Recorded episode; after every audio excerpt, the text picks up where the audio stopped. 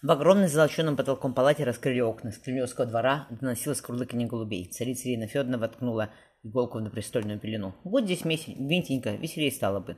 Летом хорошо, а зимой только сиди у печки с кошкой на коленях, да сказки слушай. Вспомнив давнюю морозную ночь, когда Иван Васильевич первый раз пришел к ней, царица украдкой приложила к горящей щеке прохладный шелковый рукав сарафана. Лиза искоса взглянула на красивое спокойное лицо государыни. «Скоро должны вернуться Борис Федоровичем с женихом твоим из Углича», — прервала молчание государыня. «Рада ты, что замуж выходишь?» «Рада, царица-матушка», — тихо ответила Лиза. «Князь Василий Иванович, хоша и в опале был, однако сейчас опять милости государевой». «Благодаря брату моему», — наставительно сказала Ирина Федоровна. «Ты, боярышня Борису Федоровичу, благодарна быть должна. Хоша ты крови хороших и не беспреданница, однако в Угличе сидя такого мужа тебе не найти было бы». Буду молиться за здравие Бориса Федоровна. Бориса Федоровича Лиза прикрестилась. Так же и царя, за царя Федора Иоанновича и за вас, государыня. Дай нам, вас, дай, дай, нам вас, дай вам Господь долгой жизни и чадородия. Блестящие пышные косы девушки украсал жемчужный венец. Ничего не ответив, Ирина поджала тонкие губы. Это рожать каждый год будет, зло подумала царица. Молодая какая. А мне 35 следующим годом. Она поднялась. Лиза, опустив глаза, тоже встала. «К обедне звонят, сухо», — сказал государыня. «А после он и потрапезуем Евангелие мне почитаешь». Лиза низко поклонилась. Царица, покачивая стройной спиной, вышла из палат. Подойдя к окошку, девушка взглянула на летнее небо. Над Красной площадью поблескали купола Троицкой церкви. Лиза, по... Лиза поежилась, вспомнив матушкины слова. «Не сегодня-завтра они из Углича вернутся». Оглянувшись, подняв подол сарафана, девушка прикоснулась к кинжалу. «И что?» Лиза присела на широкий подоконник. Под венец с ним вставать? Да никогда в жизни. Матушка рассказывала про маму мою, как ее за нелюбимую выдали. Вспомнив холодные глаза Шуйского, Лиза решила, на воздвиженку не пойду. Хошь она и рядом, там меня сразу узнают. Да Феня там почти не бывает, сразу на стройку надо. До вечера просто не разорву и свяжу, одежду так, так же достану. Ключница треклятая со мной ночует, но зря мне, мне что ли матушка кинжал с собой дала. Девушка пошла в домовую церковь государыни, где начиналась обедня. Закинув голову, Федор рассмотрел дыру крыши церкви.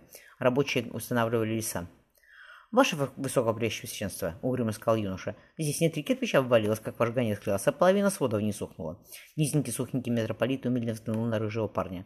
«Что же делать теперь, Федор Петрович?» — спросил владыка. «Патриарх той недели приезжает на Троице Седмицы. Невместно в такое пускать его», — митрополит указал на завальный кирпичом двор. «Молящиеся, ладно, в округе церквей много, без служб не останутся, а здесь, сами понимаете, начальство мое».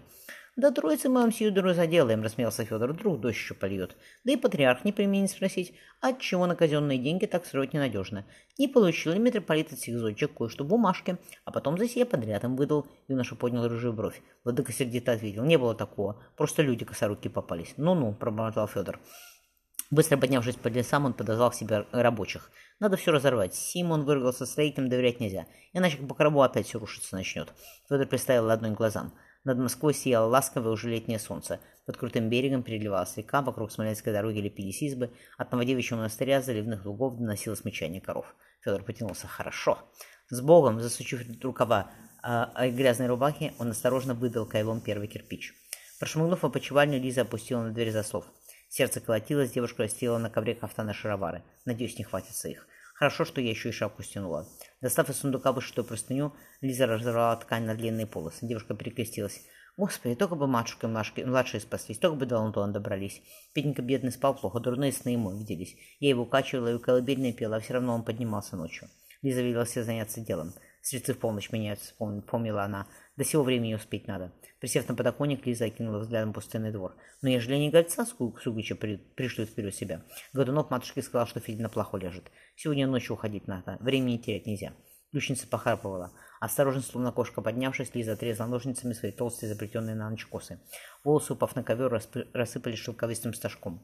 Тряхнув короткими каштанными локами, нахлобучив шапку, Лиза привязала простыню к окну. Она задела локтем засов. В тишине опочивальни раздался неуверенный голос. «Кто там?» Лиза протянула руку с кинжалом к горлу ключницы. «Лежи тихо и останешься живой. Рядом дружки мои, поняла?» В глазах старухи заплескался страх, она кивнула.